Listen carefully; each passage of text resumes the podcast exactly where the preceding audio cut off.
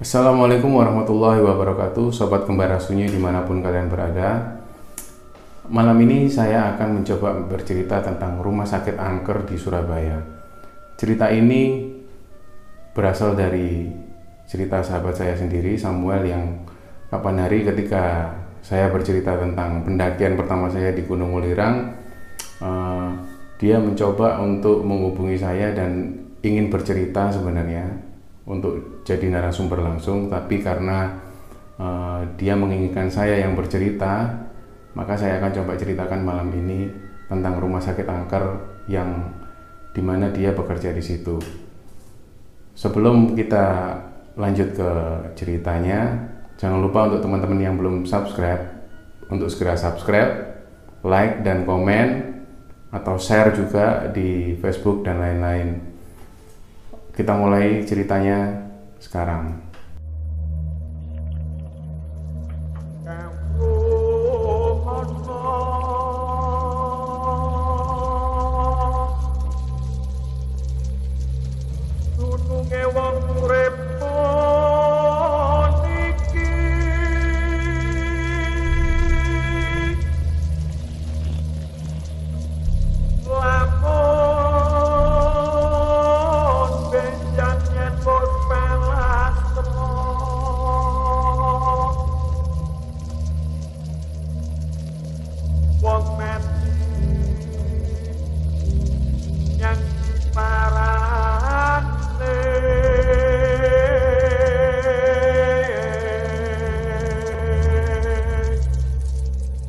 Oke, man, aku mau cerita tentang cerita yang pernah dialami oleh Samuel, temanku ini. Jadi dia ini uh, bekerja di sebuah rumah sakit gitu kan.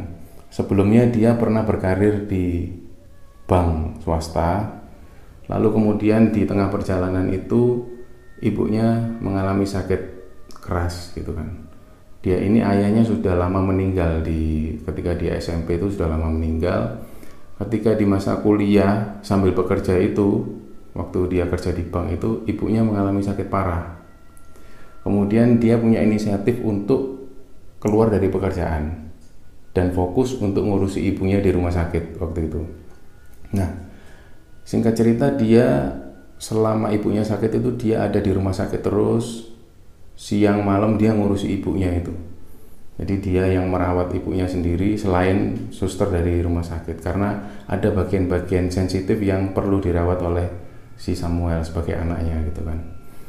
Beberapa kali aku juga sering datang ke rumah sakit itu, sering menemani sampai malam, kadang juga menemani tidur di rumah sakit itu paginya aku pulang gitu. Karena waktu itu aku juga masih kuliah, sama-sama kuliah dan uh, kerja yang freelance gitu.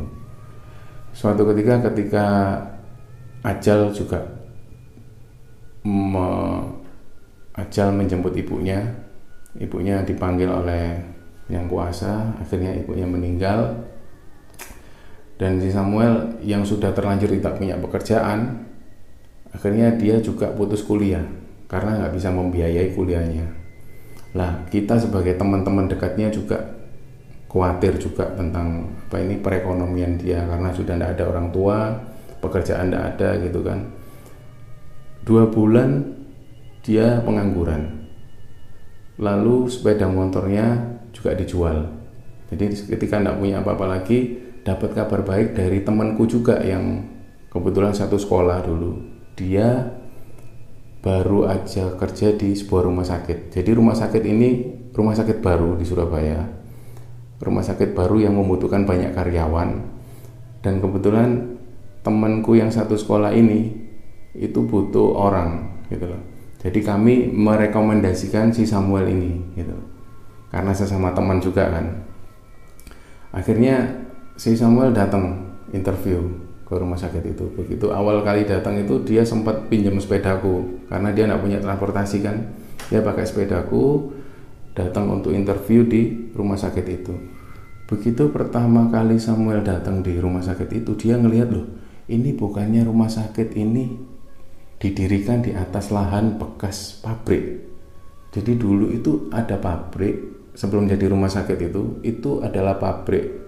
Aku lupa pabrik apa itu Samuel juga lupa cuman yang jelas itu pabrik pernah mengalami kebakaran dan ada korban yang tewas di situ gitu. Nah tapi ketika si Samuel datang ke rumah sakit itu dia sempat berpikir seperti itu. Ini kan dulu bekas pabrik yang kebakaran sekarang didirikan rumah sakit. Jadi ada gedung rumah sakit itu sekitar lima lantai. Itu kan. Gedungnya mewah sebuah baru semua. Nah dia sempat berpikir seperti itu di depan gedung itu. Cuman karena dia butuh pekerjaan juga ya sudah akhirnya tetap dia masuk.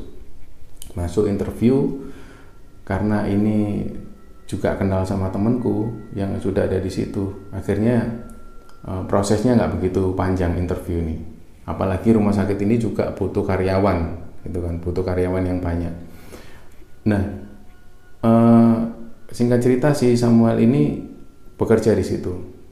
Tiga minggu berjalan itu dia cuman masa-masa training yang dijelaskan tentang pekerjaannya. Aku masih ingat dia cerita pada tiga bulan awal itu memang kerjanya masih serabutan.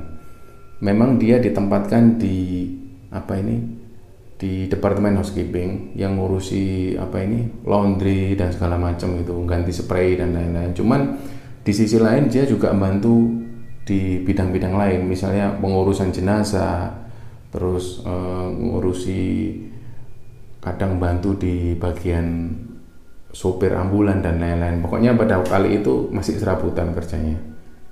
Nah ada satu ketika itu di rumah sakit itu ada yang namanya code blue code blue itu jadi semacam panggilan untuk pasien-pasien yang darurat jadi begitu ada panggilan code blue, code blue itu semua karyawan yang bertugas itu wajib datang langsung ke IGD untuk ikut membantu pasien yang lagi kritis itu. Jadi pada hari itu ada panggilan code blue, code blue, code blue. Jadi begitu semua serentak menuju ke IGD. Waktu itu Samuel itu bantu proses uh, jadi ada satu orang pasien kakek-kakek itu yang sudah kritis itu di istilahnya di detak jantungnya di strum dak gitu kan. Dia bantuin dokter yang bertugas kali itu. Dia ngeliat juga bapak-bapak itu eh, kakek-kakek gitu kan. Kondisinya kakek-kakek tua gitu. Nggak lama itu lima menit berjalan kondisi seperti itu kritis itu akhirnya kakek ini tidak tertolong meninggal nah kakek ini berasal dari Solo keluarganya itu Solo anaknya itu satu-satunya yang sudah berumah tangga itu di Solo. Waktu itu datang ke situ, ketika tahu bahwa bapaknya sudah meninggal, dia segera ngurus apa ini, ngurus surat untuk kematian itu. Dan anaknya ini berinisiatif untuk bapak saya diurusi jenazahnya di sini aja. Maksudnya dimandikan, dikafani, disolatkan di sini. Nanti biar nyampe Solo segera dimakamkan karena uh, saudara-saudaranya jauh-jauh, ada yang di luar negeri juga gitu. Hari itu sore itu eh, anaknya ini segera pulang ke Solo, tapi naik pesawat. Jadi bapaknya rencananya dikirim naik mobil jenazah dari sana menuju ke Solo. Nah, waktu itu ada satu sopir jenazah namanya Pak Budi kalau nggak salah itu. Pak Budi ini ngajak si Sam ngajak temanku si Samuel untuk pergi ke Solo mengantarkan jenazah ini karena pada waktu itu karyawan juga nggak banyak masih terbatas kan apalagi kerjanya masih serabutan nah Samuel ini kan tadinya shift pagi berhubung ini mengantar jenazah ini malam maka dia menerima ajakan itu gitu dia terima apalagi juga dapat fee di luar itu gitu oke mereka berangkat akhirnya ngantar jenazah kakek ini pakai mobil jenazah menuju ke Solo. Mereka berangkat jam 7 malam menuju ke Solo. Waktu itu belum ada tol seperti sekarang. Begitu nyampe di kita tahu di daerah Caruban apa Saradan itu hutan-hutan jati itu nyampe situ itu di tengah perjalanan itu kaca belakang jenazah itu ada terbatas kaca itu dibatasi kaca itu itu ada yang gedor dak dak dak gitu Nah berhubung dua orang ini Pak Budi dan Samuel ini sopir jenazah dan Samuel ini juga itu pengalaman pertama mereka ngantar jenazah gitu. Jadi mereka juga kaget gitu kan. cuman karena itu kondisi di tengah hutan yang hutan jati dan gelap dan nggak ada apa ini nggak ada keramaian. Akhirnya mereka memutuskan untuk tetap jalan. Sam siapa ngetuk tadi Sam? Nggak ngerti pak. Ya wes lanjut ya lanjut ya lanjut. Tapi mereka sambil ketakutan gitu terus gitu. Terus nggak lama masih di hutan jati itu ada ketukan lagi dari dalam. Dak dak dak gitu. Akhirnya Pak Budi ngambil inisiatif itu mobil itu mobil jenazah itu agak dikencengin. Begitu nyampe ada kayak alun-alun itu ada keramaian sekitar jam 9 jam 10 itu dia minggir sejenak untuk ngecek gitu loh di dalam itu. Siapa tahu ada apa-apa gitu. Jadi mereka turun dibuka lah itu tadi ternyata nggak ada apa-apa masih terbungkus rapi gitu kafan di dalam peti kayu gitu aja. Jadi nggak ada apa-apa cuman mastiin aja ini ditutup lagi mereka berangkat. Berangkat lagi singkat cerita mereka sampailah di Solo terus jenazahnya diserahkan. Terus mereka dapat uang fee itu untuk mereka itu. Mereka pulang kembali ke Surabaya. Di tengah perjalanan mereka melewati hutan-hutan jati tadi yang gelap tadi. Itu kondisi sudah jam 1 pagi jam 1 dini hari. Ketika mereka lewat situ itu ada yang gedor lagi dari belakang. Dak dak dak persis seperti itu. Lalu mereka saling toleh terus mereka mikir di belakang ini jenazah sudah tidak ada masih ada yang ngetuk gitu loh. Akhirnya mereka tetap jalan. Sekali lagi dikencengin sama mereka. Terus dia bilang Sam kita cari warung dulu Sam yo. Asli kita cari warung Sam si kata Pak Budi gitu. Karena Pak Budi ini sudah ngerasa ketakutan sekali gitu begitu ada warung mereka berhenti. Pak Budi pesan Sam kamu tiruin cara aku kita pesan nasi goreng dengan cabai yang banyak supaya pedas kalau nanti pedas kita konsentrasi kita itu nggak akan takut sama kalau ada gangguan di belakang. Jadi kita konsentrasi sama pedasnya itu. Nah berhubung si Samuel ini tidak suka pedas gitu jadi nggak bisa pak saya nggak bisa makan pedas gitu. Ya wis lah kalau gitu aku aja yang makan pedas jadi dia itu makan nasi goreng sama cabai yang banyak gitu. bener kan? Jalan lagi nggak lama digedor lagi dari belakang itu. Dak dak dak gitu. Akhirnya mereka meminggirkan mobil terus dia itu minta ke toko-toko itu koran koran-koran bekas itu untuk ditempelin di belakang supaya nggak kelihatan gitu. Jadi kan kalau kaca itu masih kelihatan dari kaca spion belakang itu supaya nggak ganggu gitu loh. Takutnya nanti ada penampakan apa malah ganggu apa ini ganggu konsentrasi mengemudi gitu. Akhirnya ditutup sama koran gitu. ketika ditutup sama koran jalan lagi lah mereka. Jalan lagi. Sampai di rumah sakit itu pagi hari sekitar subuh subuh hari gitu. Nah paginya si Samuel kan langsung uh, bertugas lagi kan? Bertugas lagi. Dia harusnya ambil shift pagi karena posisi masih ngantuk. Dia pilih untuk tukar shift sama temennya. Biar temennya yang masuk terus dia ambil shift malam supaya bisa istirahat gitu loh akhirnya si Samuel ambil shift malam agar bisa istirahat. Tapi dia tetap kondisi di rumah sakit. Malamnya sekitar jam 8 dia bangun untuk cek log. Karena cek log masuk jam 9 malam sampai jam 7 pagi. Ketika dia cek log ada sopir ambulan dan sopir jenazah lagi. Yang selain Pak Budi. Namanya Pak Tony. Nah, Pak Tony ini juga orang baru juga. Dia tidak pernah punya pengalaman menyupiri mobil jenazah atau ambulan gitu. Pak Tony ini rencana memang mau hmm, apa ini nyuci mobil jenazah karena takutnya kalau sewaktu-waktu dipakai biar nggak ditegur sama atasan gitu loh. Nah Pak Tony punya inisiatif mengajak si Samuel karena yang bertugas malam itu itu hanya si Samuel yang ada di ruangan itu. Jadi ruangan sopir dan ruangan karyawan itu ada di pojok gitu loh, di pojok rumah sakit belakang gitu. Sam, temenin aku Sam nyuci mobil jenazah. Takutnya nanti ditegur sama si bos gitu. Oh iya pak, ditemenin sama Samuel nyuci mobil itu tadi. Mobil yang digunakan untuk ngantar jenazah semalam itu. Begitu Pak Tony nyuci, si Samuel duduk-duduk kan di sebelahnya. Terus Samuel kepikiran, Pak, Pak Tony sorry aku lupa aku tadi masih apa ini nyalain komputer belum tak matikan nanti ketahuan si bos aku kena komplain gitu yo sih saya menunggu aku dulu aku masih nyuci gitu aku takut saya walah pak enggak apa-apa pak. Sebentar toh aku langsung balik sini lagi. Iya tak beneran loh saya cepetan loh saya balik. Iya iya pak. Samuel balik ke tempat ruangan tadi ruangannya untuk matiin komputer rencananya gitu. Lah saat si Samuel kembali belum lama belum lama si Samuel balik itu Pak Tony itu sambil nyuci-nyuci daerah ban mobil dan samping-sampingnya itu ada suara muncul seperti ini loh. Dicari sama Pak Tony ini suara apa? Gitu kan.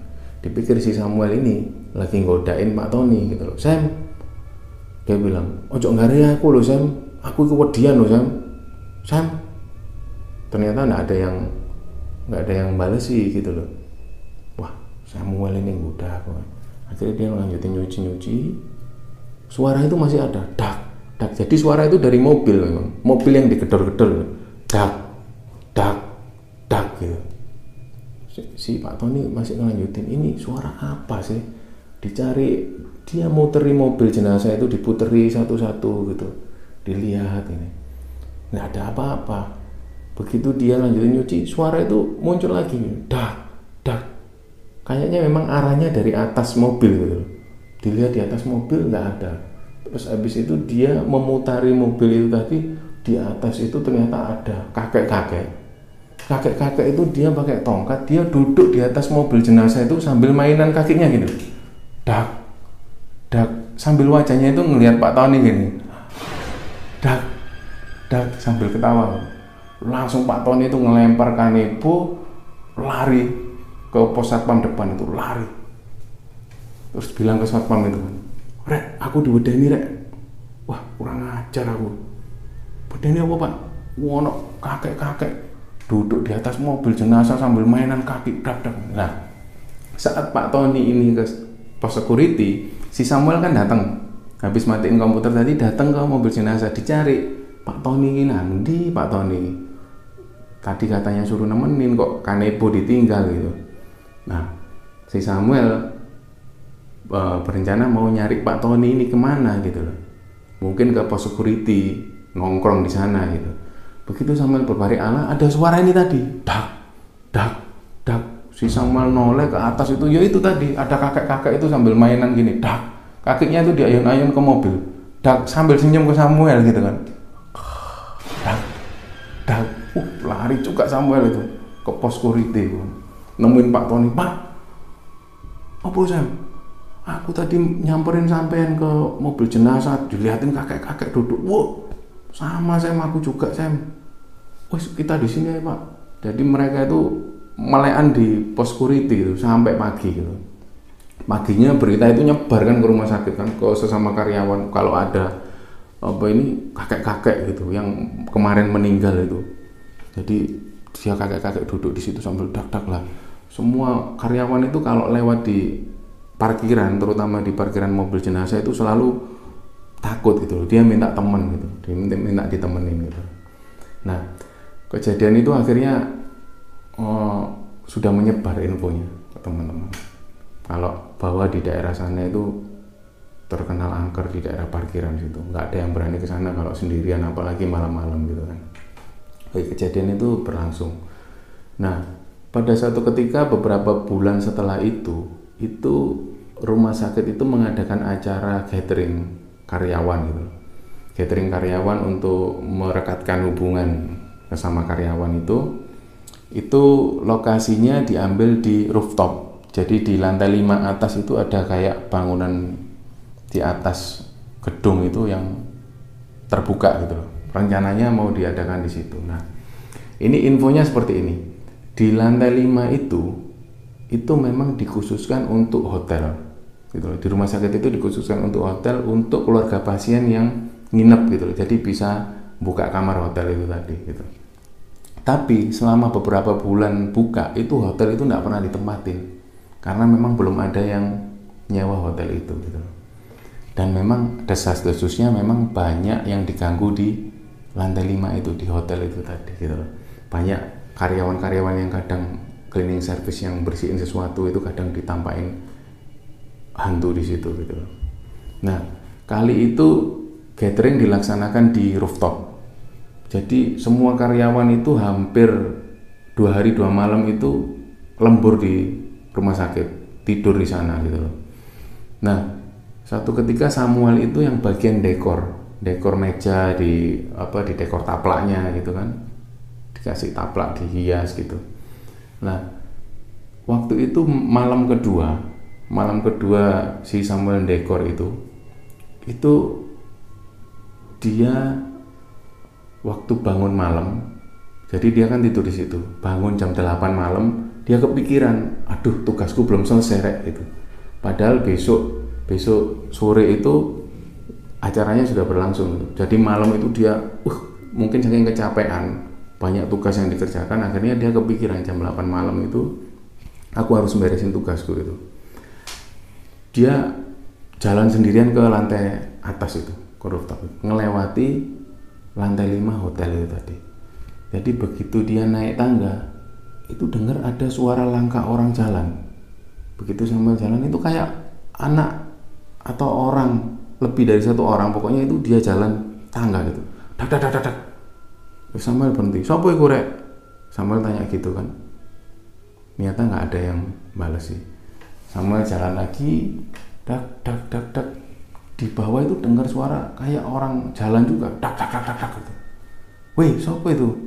Dari Samuel gitu. Ternyata nggak ada yang balas sih gitu. Terus begitu nyampe di lantai 5 itu itu antara tangga itu kan mesti ada kayak satu lantai gitu kan yang ada kaca menghadap keluar gitu itu ada ibu dan anak dia itu lagi duduk bukan lagi duduk lagi berdiri tapi menghadap ke kaca menghadap ke kaca luar jadi ibu sama anak itu saling bergandengan dia itu menghadap keluar jadi si Samuel itu yakin bahwa ini bukan orang karena nggak ada orang di sini Terus si Samuel bilang, Bu, nyari siapa? Sama nyari siapa? Ibu ini nggak nggak jawab gitu. Oh, ya wis nggak direken Dia jalan naik ke atas, begitu mau nyampe ke rooftop itu si Samuel noleh. Ternyata ibu sama anak ini noleh ke arahnya Samuel itu wajahnya itu meleleh kayak bekas kebakar gitu. Wajahnya meleleh yang merah kayak orang habis kebakar itu lah si Samuel itu yang bawa taplak itu taplaknya dilempar. Oh, demit. Jadi dilempar ke orangnya dua orang ini yang ibu-ibu sama anak ini hilang. Terus gitu. Jadi Samuel bilang, "Oh, demit itu." Hilang dia. Diambil lagi taplaknya. Dia tahu si Samuel itu kalau diganggu dia tahu. Akhirnya dibawa taplaknya dia masuk ke rooftop itu tadi. Jadi antara lantai 5 menuju ke rooftop itu ada kayak pintu yang terbuat dari alumini itu yang kalau kena angin itu dadak-dadak gitu dibuka dia sendirian di situ itu sekitar jam setengah sembilan kan tadi jam 8 jam setengah sembilan malam itu dia sendirian di situ. Beberapa memang sudah ada yang didekor meja-meja itu. Hanya kurang beberapa meja yang belum didekor jadi dia beresin yang belum itu tadi.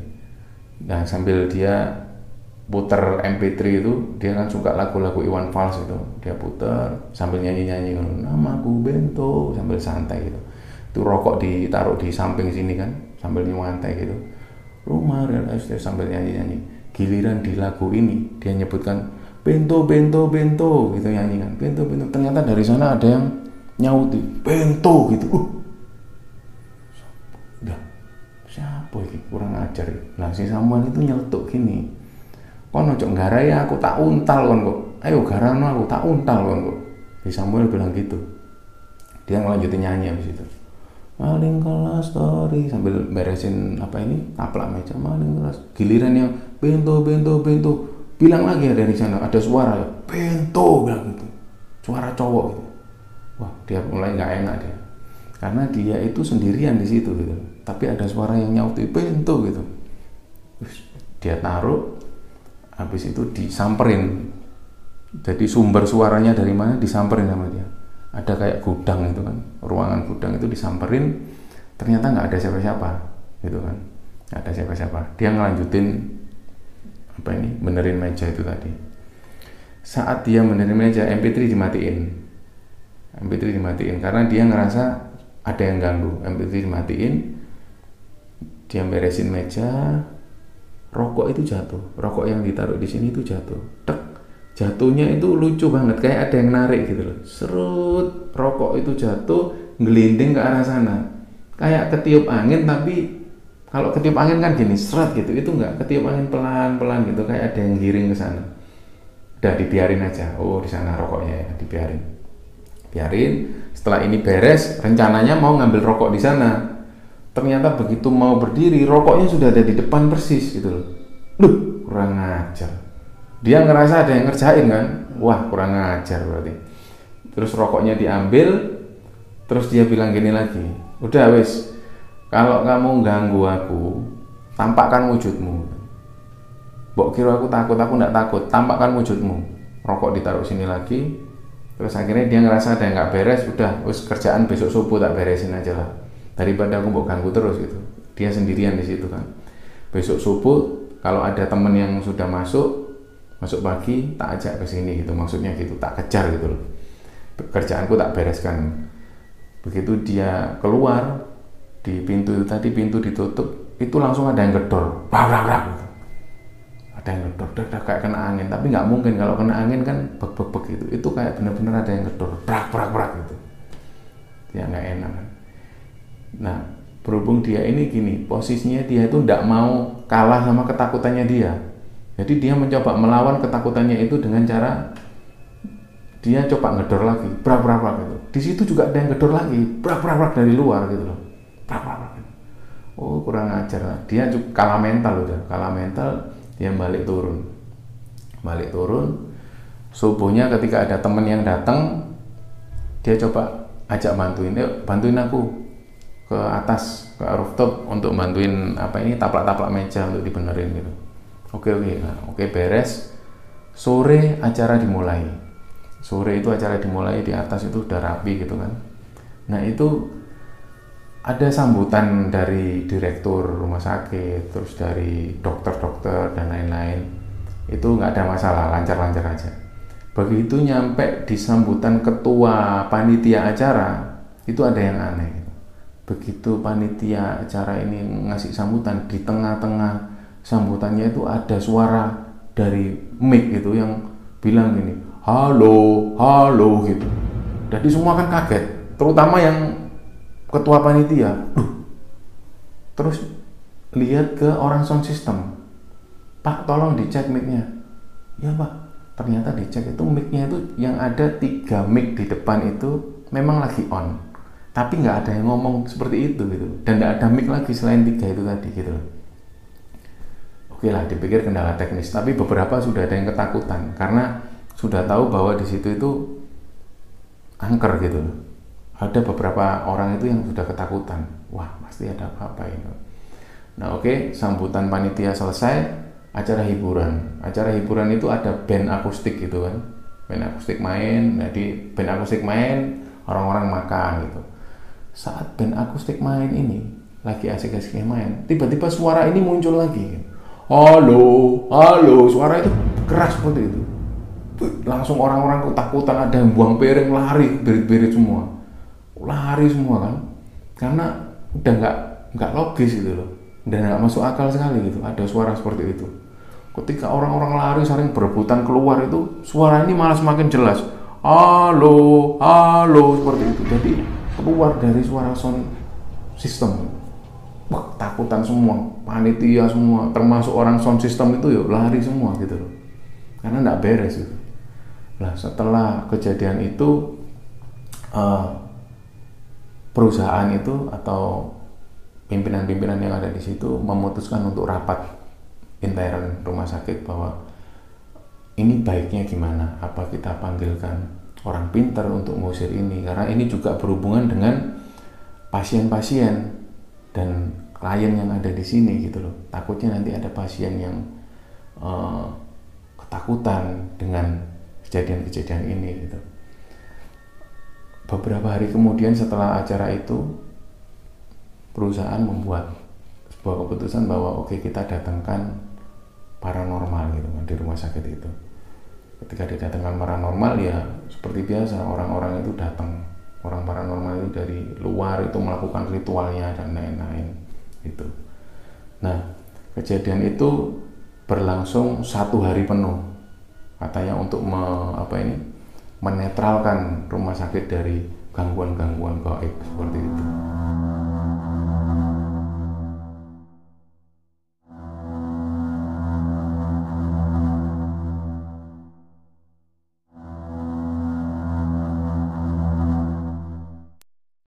begitu dia balik membalikkan badan ibu-ibu sudah ada di depannya dia persis gitu. Di depannya dia persis. Mas ikut aku ya dia bilang gitu doh ke mana bu udah ikut aku aku mau minta tolong gitu ditarik gitu ditarik gitu nah dia ini kan nggak tahu apa-apa kan loh dibawa gitu jadi dipegang tangannya dan dibawa masuk ke kamar itu sama persis dibukakan apa ini pintu yang kaca itu mau didorong dari balkon. Jadi dia itu sudah didorong dari balkon, dia itu pegangan tangga terus sadar. Loh, bu, bu. Begitu dia noleh nggak ada orang. Uh, dia lari terbirit-birit lari.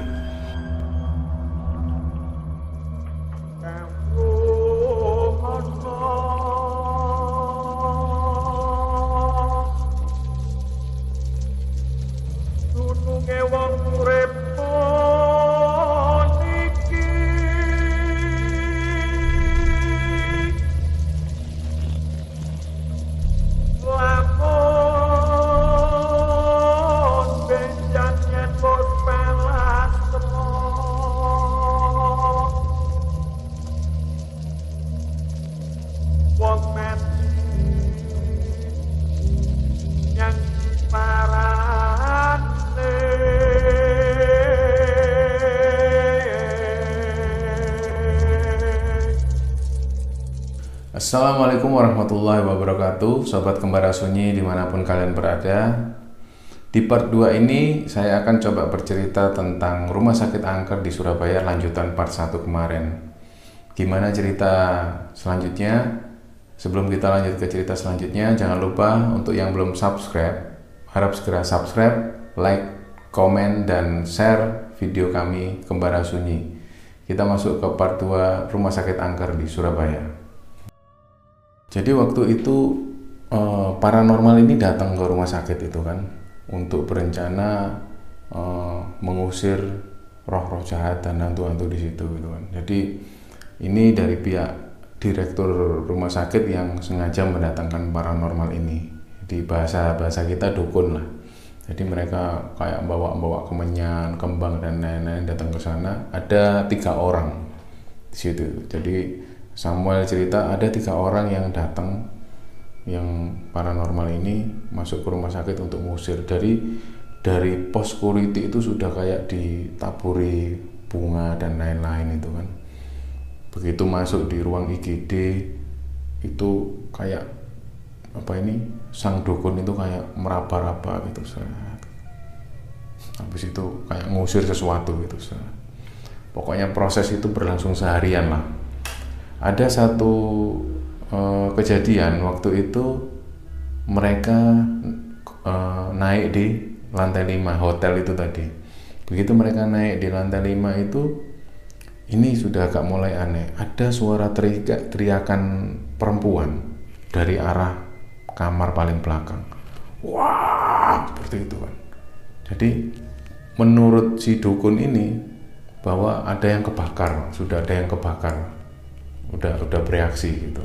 Menurut menurut mereka seperti itu. Pokoknya puncak-puncaknya itu ketika di lantai 5 ada yang teriak suara cewek teriak itu.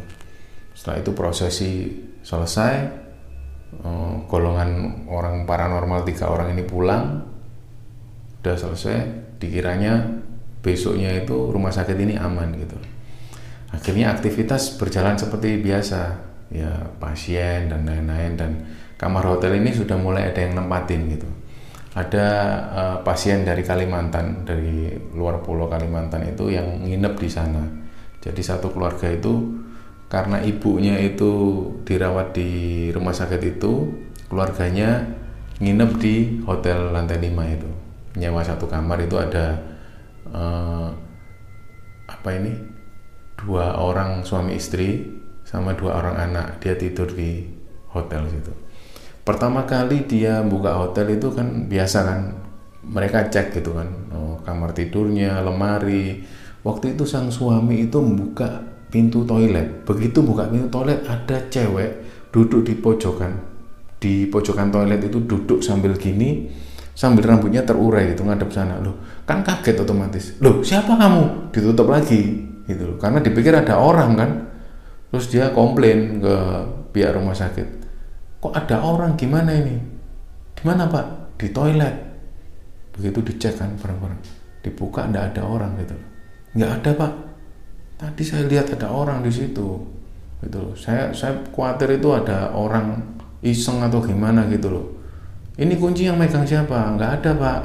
Memang hanya uh, customer yang megang gitu. Ya bapak ini oh. Ya pikirnya tetap positif kan. Mereka tetap berpikir positif kalau ya sudahlah mungkin aku mungkin aku yang nggak sengaja lihat atau gimana gitu. Oke. Malam itu keluarga ini tidur di situ. Nah eh, anaknya dua itu tidur di bed yang satunya gitu. Mereka dua orang itu tidur di bed sini terus yang bed satunya diisi suami sama istri ini. Malam pertama itu si anaknya ini tiba-tiba nangis kenceng gitu loh. Wah nangis begitu orang tuanya bangun ternyata anaknya ini jatuh di bawah lantai gitu. Loh kaget semua kan. Duh kamu kok jatuh? Terus dibangunin kenapa kamu kok jatuh? Ada yang dorong pak gitu. Siapa yang dorong? Kakak tak dipikir kakaknya dia yang dorong. Terus kakaknya bangun enggak pak aku tertidur kok pak gitu. Didorong gimana nak? Didorong aku sama orang besar gitu. Sampai aku jatuh gitu. Mulai berpikir yang aneh-aneh ini orang tuanya. Jangan-jangan memang ada yang ganggu ini rumah sakit gitu. Kan terus akhirnya dia malam itu juga dia telepon ke bagian apa ini? Bagian bawah itu kan. Dia telepon mbak ini kami ada gangguan itu jam satu pagi jam satu dini hari bapak bapak ini telepon.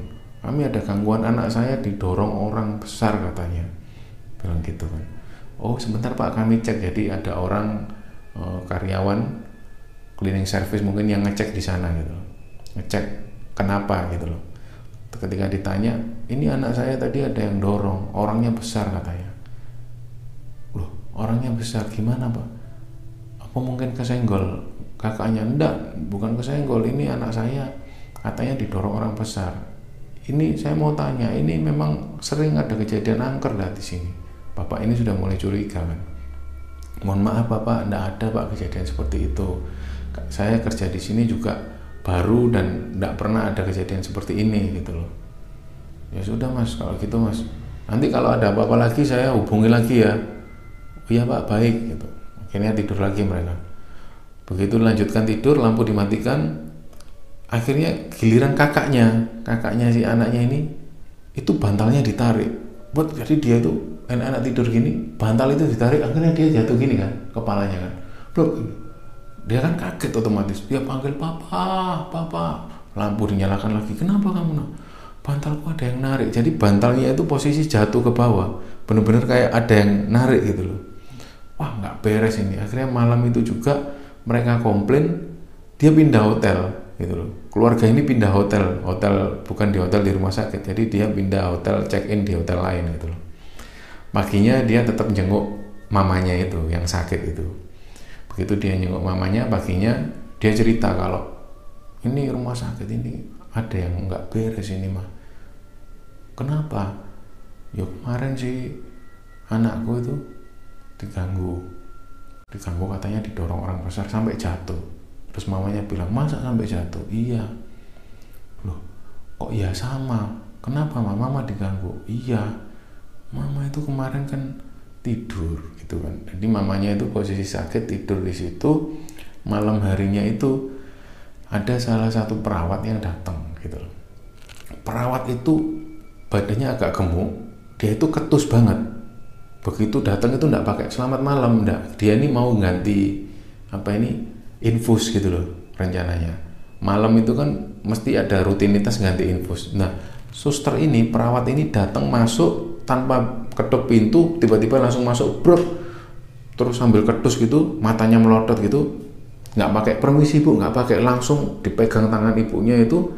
Infus itu ditarik terus diganti. Terus lo mbak mbak mbak jangan gini mbak. Ibunya bilang gitu. Kok sampai kasar sekali tak lapor nokon sama bosmu loh? Dia itu cuma diem aja. Wajahnya itu pucat wajahnya pucat terus dia itu kedus banget gitu. Ditarik terus diganti. Jadi dia masukin infus itu kasar banget itu lah dia kan marah gitu loh. Terus mama gimana? Udah komplain? Udah. Malam itu juga mama komplain. Jam 10 itu tak telepon itu orang suster-suster yang lain. Tak suruh datang. Kamu datang ke sini. Siapa tadi perawat yang kasar sama saya? Mohon maaf bu. Yang mana ya bu? Ini perawat-perawat belum masuk ke kamar. Bilang gitu.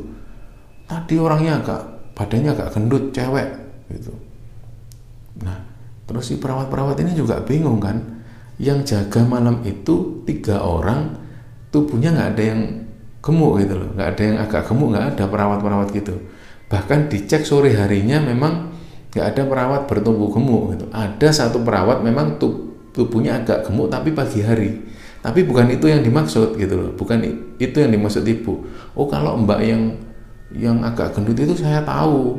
Itu baik orangnya. Bukan wajahnya nggak gitu kok. Dia juga nggak pakai seragam ini maksudnya bu? Iya seragamnya nggak nggak bukan yang kalian pakai. Seragamnya gimana bu?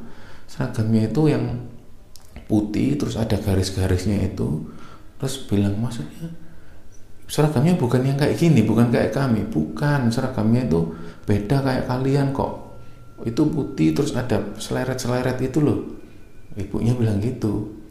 Terus akhirnya perawat-perawat ini balik ke ruangan mereka sambil ngobrolin yang dimaksud ibu itu gimana ya? Akhirnya coba-coba kamu lihat deh. Apa itu? Kamu lihat apa ini? Seragam-seragam yang lama gitu kan. Jadi dilihat seragam-seragam lama itu memang ada seragam lama itu. Ini kan seragamnya sudah baru. Ada seragam lama itu yang masih putih memang dan ada peleret-peleret gitu. Ditunjukkan ke ibunya bu apa seragamnya kayak gini? Ya iya bener seragamnya kayak gini dia bilang mohon maaf bu seragamnya ini seragam kayak gini ini sudah nggak kami pakai lagi. Ini sudah seragam lama gitu kan. Loh kok bisa ya? Kemarin itu loh perawat yang cewek itu datang sudah nggak pakai permisi nggak pakai ngetok pintu tiba-tiba dia masuk gitu aja sambil ketus wajahnya gitu. Coba sampai cari ini siapa ini orang ini gitu. Akhirnya perawat-perawat ini saling ngobrol kan takut kan jangan-jangan ini perawat yang pernah meninggal di depan rumah sakit. Jadi dulu memang awal-awal rumah sakit itu berdiri kan belum lama itu memang uh, seragamnya sudah ganti yang baru gitu loh. Di awal-awal itu memang masih seragam yang lama itu ada satu perawat itu yang ketika dia pulang kerja itu kan dia ngekos di seberang rumah sakit. Ngekosnya itu ada perkampungan di seberang rumah sakit. Ketika dia nyebrang itu ketabrak mobil apa ini pemadam kebakaran gitu loh ada mobil pemadam kebakaran kan memang kenceng-kenceng larinya dia itu memang entah nggak dengar entah nggak lihat sebelumnya dia itu begitu nyebrang dia ketabrak plus mati gitu aja gitu. Lah uh, kemungkinan itu adalah perawat yang itu gitu yang datengin ibu tadi. Jadi ibu tadi ketakutan kan, Mbak jangan main-main dong Mbak. Berarti saya kemarin itu didatengin bukan orang. Ibu itu bilang gitu. Gak tahu ya Bu. Yang jelas kalau yang ibu maksud seragam itu, seragam lama itu sudah nggak kami pakai lama gitu loh.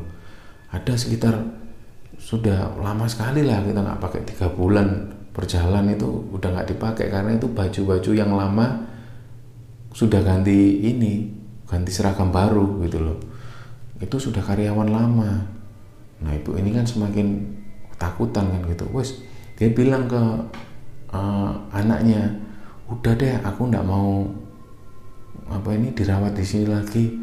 Aku tuh sering loh diganggu kayak gini. Kapan itu yang kalian belum datang itu masih kalian di Kalimantan belum nginep sini itu ibu itu juga digangguin loh. Digangguin apa bu?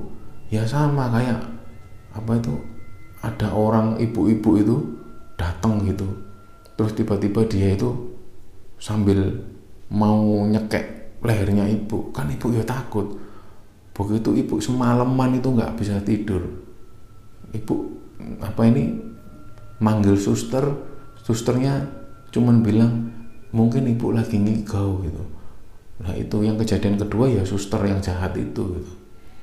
Nah terus anaknya gini gini aja loh mah apa ini kalau memang ibu ndak ini ndak apa ini tidak kerasan ya sudah pindah aja. Daripada nanti tidak sembuh-sembuh gitu terus akhirnya si istrinya istrinya yang ini tadi bilang mantunya kan ini kan dia bilang udah nak apa-apa wong tinggal berapa hari. Katanya dokter kan dua hari lagi udah bisa pulang ibu gitu loh. Daripada pindah lagi nanti biaya lagi udah nak apa-apa lah.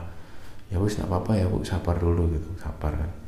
Udah setelah itu di kejadian yang lain ada cleaning service itu perempuan cleaning service ini dia tugasnya memang area lantai 4 dan lantai 5 sore itu si cleaning service cewek ini bersihkan di lantai 5 karena dia ini notabene anak baru dia nggak tahu kalau lantai 5 ini memang sering kosong gitu loh. Memang sering nggak dipakai hotel ini.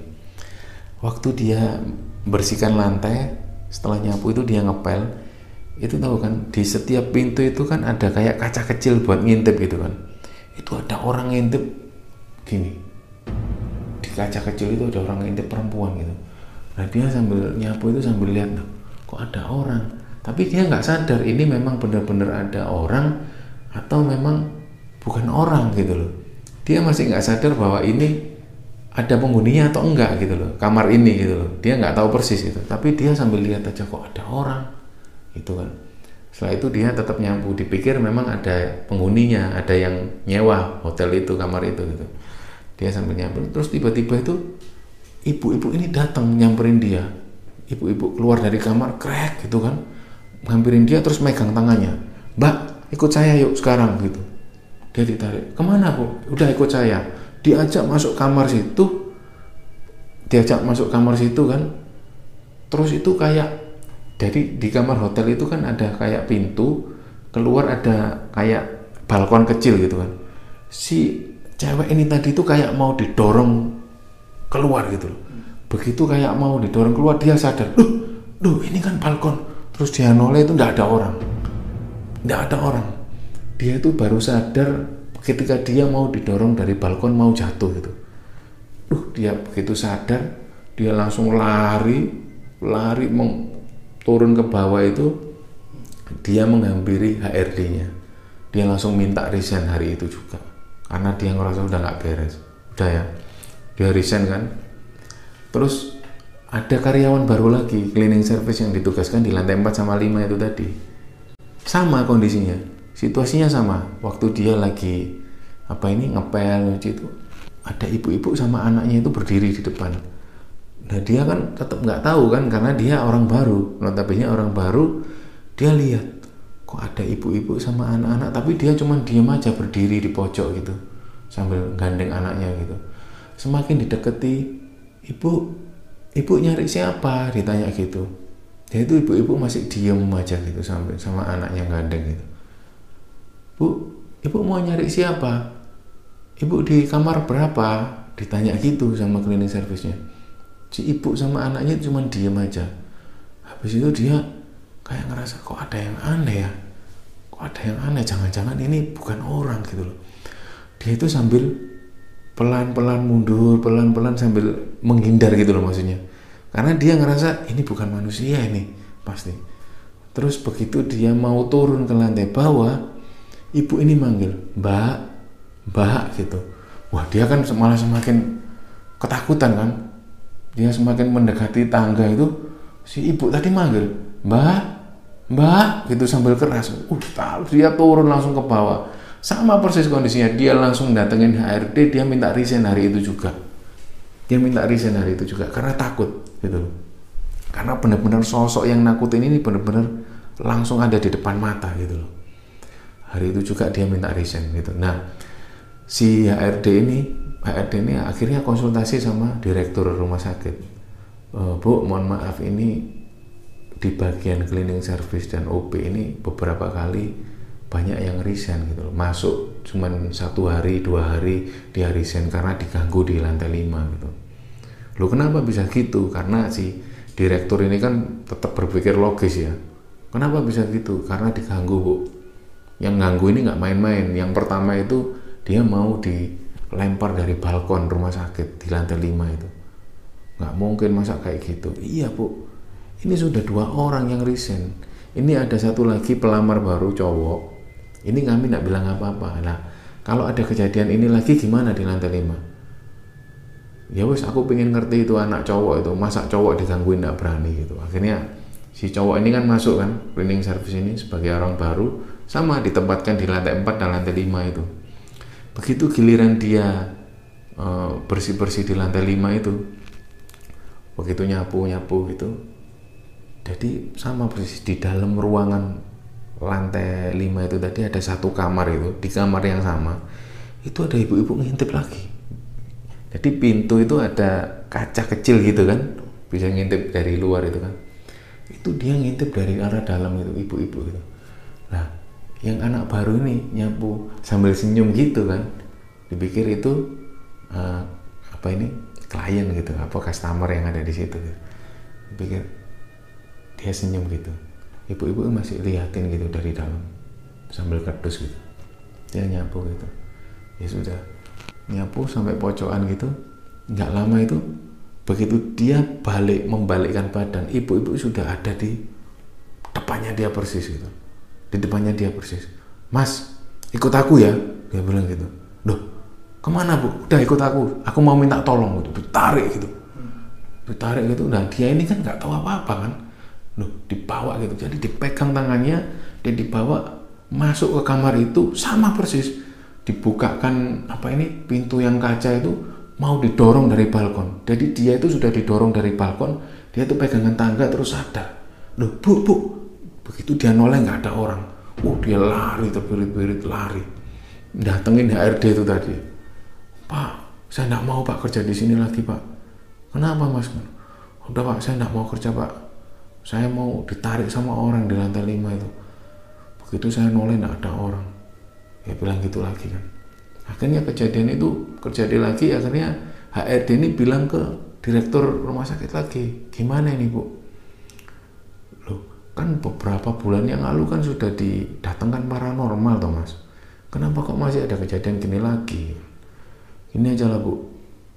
Kalau ibu nak mau mohon maaf kalau nak mau tersinggung kemarin itu kita kan manggilnya dukun. Saya punya kenalan orang yang bisa merukiah gitu. Dia bilang gitu. Wis apa pun caramu lah pokoknya. Kamu manggil tukang rukiah kayak tukang paranormal. Pokoknya panggilan yang penting rumah sakit ini. Jangan ada gangguan lagi gitu. Nah dia kebetulan punya teman ngaji gitu kan. HRD ini tadi punya teman ngaji yang uh, orang ini ustadz yang bisa ngurukiah gitu. Ketika dipanggil nah ustadz ini datang sendirian dia minta tolong teman-teman yang ayo kita sholat dulu. Dia diajak sholat dua rakaat gitu di musola. Habis itu dia apa ini kayak membawa daun bidara itu. Daun bidara itu daun yang biasa untuk melunturkan sihir biasanya di orang-orang rukia. Jadi dia membawa daun bidara itu di apa ini dihaluskan gitu terus dimasukkan dalam ember air itu. Habis itu dibaca-bacakan ayat-ayat rukia di situ. Jadi di setiap tempat itu yang dia ngerasa ada aura negatif itu disiram seperti itu nah entah kenapa tiba-tiba itu begitu menginjak di lantai 5 itu begitu dibacakan ayat rukia itu nggak ada suara orang teriak seperti yang awal paranormal itu nggak ada cuman ada suara kayak kertas kebakar gitu kertas kebakar gitu kertas kebakar terus bau gosong gitu. bau gosong gitu. begitu dihampiri di kamar yang angker itu dihampiri itu memang ada bekas gosong di lantai gitu loh. Ada nggak ada kertas gosong memang tapi ada ber, bekas gosong di lantai kamar itu tadi gitu.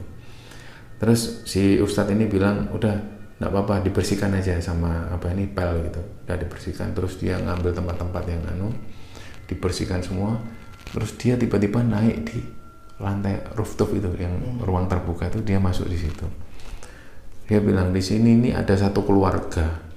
Ada satu keluarga jin yang sebenarnya dia ini nggak ganggu.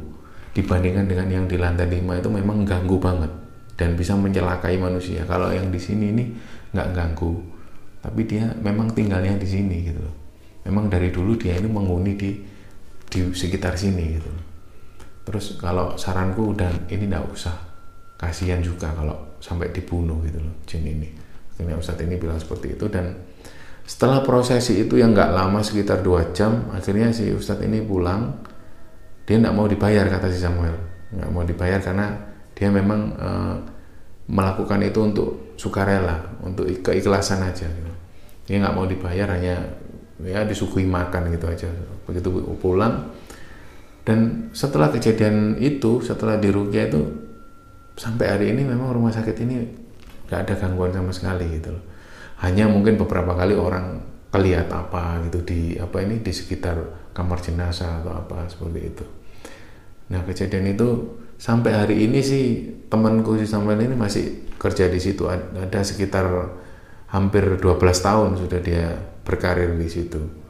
Alhamdulillah sudah nggak ada apa-apa. Jadi memang uh, sejarah rumah sakit itu memang dulunya adalah pabrik yang pernah kebakar gitu loh dan mengalami kejadian-kejadian aneh segala macam itu dan setelah di prosesi rukia itu alhamdulillah sudah tidak ada lagi kejadian-kejadian yang aneh gitu loh nah seperti itu ceritanya.